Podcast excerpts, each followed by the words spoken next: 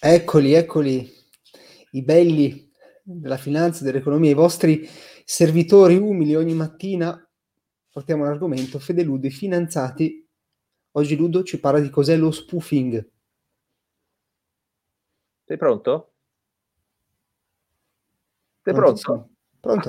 spoofing. Spoofing. Allora, Fede, hai mai preso una multa? Non credo. Non credi? Beh, non me l'aspettavo. Avevo fatto tutta una scaletta di dire sì, ho preso. No, non Mi è spiace, devi rivedere. La cambiamo in corsa, non c'è problema. JP Morgan ha preso una multa da 920 milioni di dollari. Sono tanti soldi. Questa, mus- questa multa è stata commissionata dalla Commissione per il controllo sui future commodities. Ok. Ok, come ha preso questa multa? Perché ha preso questa multa? Allora, mettiti comodo perché noi abbiamo degli ascoltatori che vogliono eh, sapere come fare le truffe e quindi noi gli spieghiamo come si fanno queste truffe, giusto?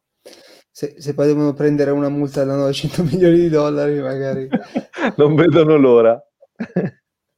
allora, hanno preso questa multa per manipoli- manipolazione del mercato dei future, in particolare manipolazione del mercato dei preziosi e dei titoli del tesoro.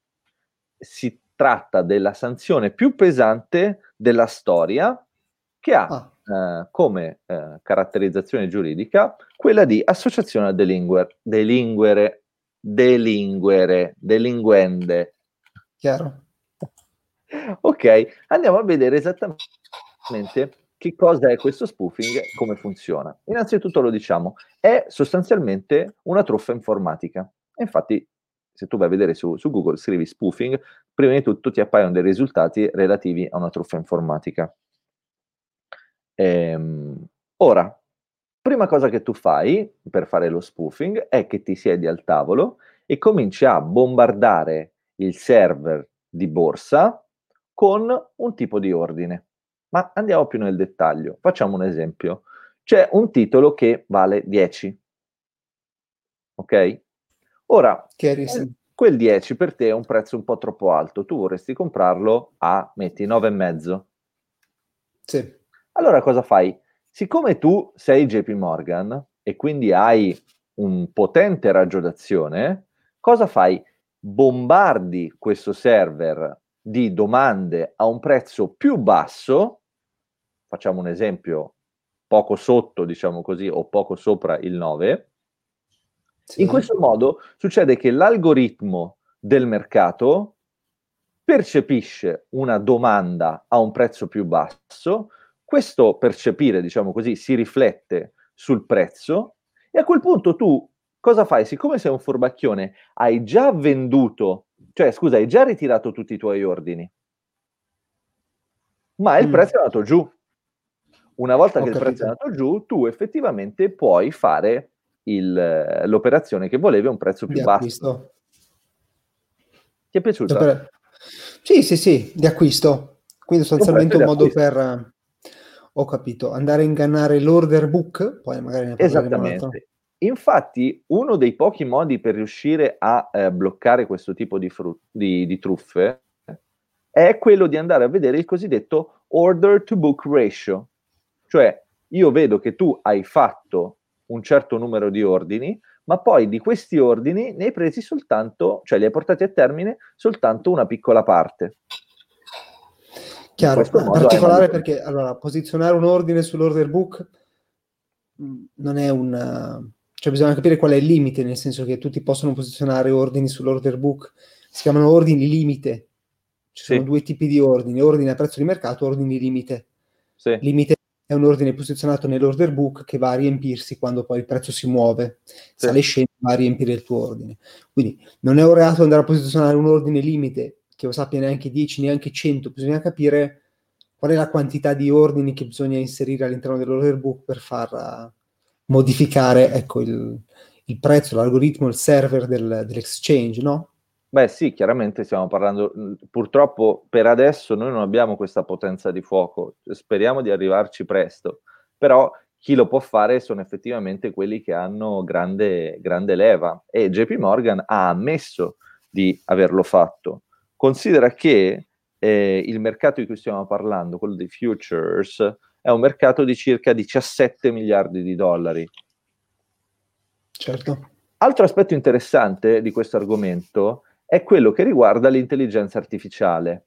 Perché? Perché spesso in questi casi eh, non c'è come facciamo noi che siamo degli artigiani della finanza, qualcuno che sta lì col ditino a schiacciare, ma ci sono degli algoritmi. Ora, gli algoritmi, essendo molto evoluti, come tu ben sai, meno di noi, meno di noi, ma comunque abbastanza evoluti, non utilizzano soltanto informazioni tecniche, quantistiche relative al prezzo, ma vanno a utilizzare anche delle informazioni ehm, relative a, ai dati che trovano sui social. Quindi, cosa vuol dire? Vuol dire che le truffe non si fermano agli eh, aspetti numerici, ma anche agli aspetti che riguardano le informazioni che ci sono disponibili sul mercato. Quindi un altro modo per truffare, perché oggi, oggi, parliamo di questo, è quello di andare a truccare le informazioni e di creare dei bot che rilancino queste informazioni sui social in modo tale che non siano le persone a essere influenzate, ma gli algoritmi che vanno a fare gli investimenti sul mercato. Quindi ho capito, sono... ho capito. Quindi bot pubblicano sui social una montagna di notizie positive su un certo titolo, no?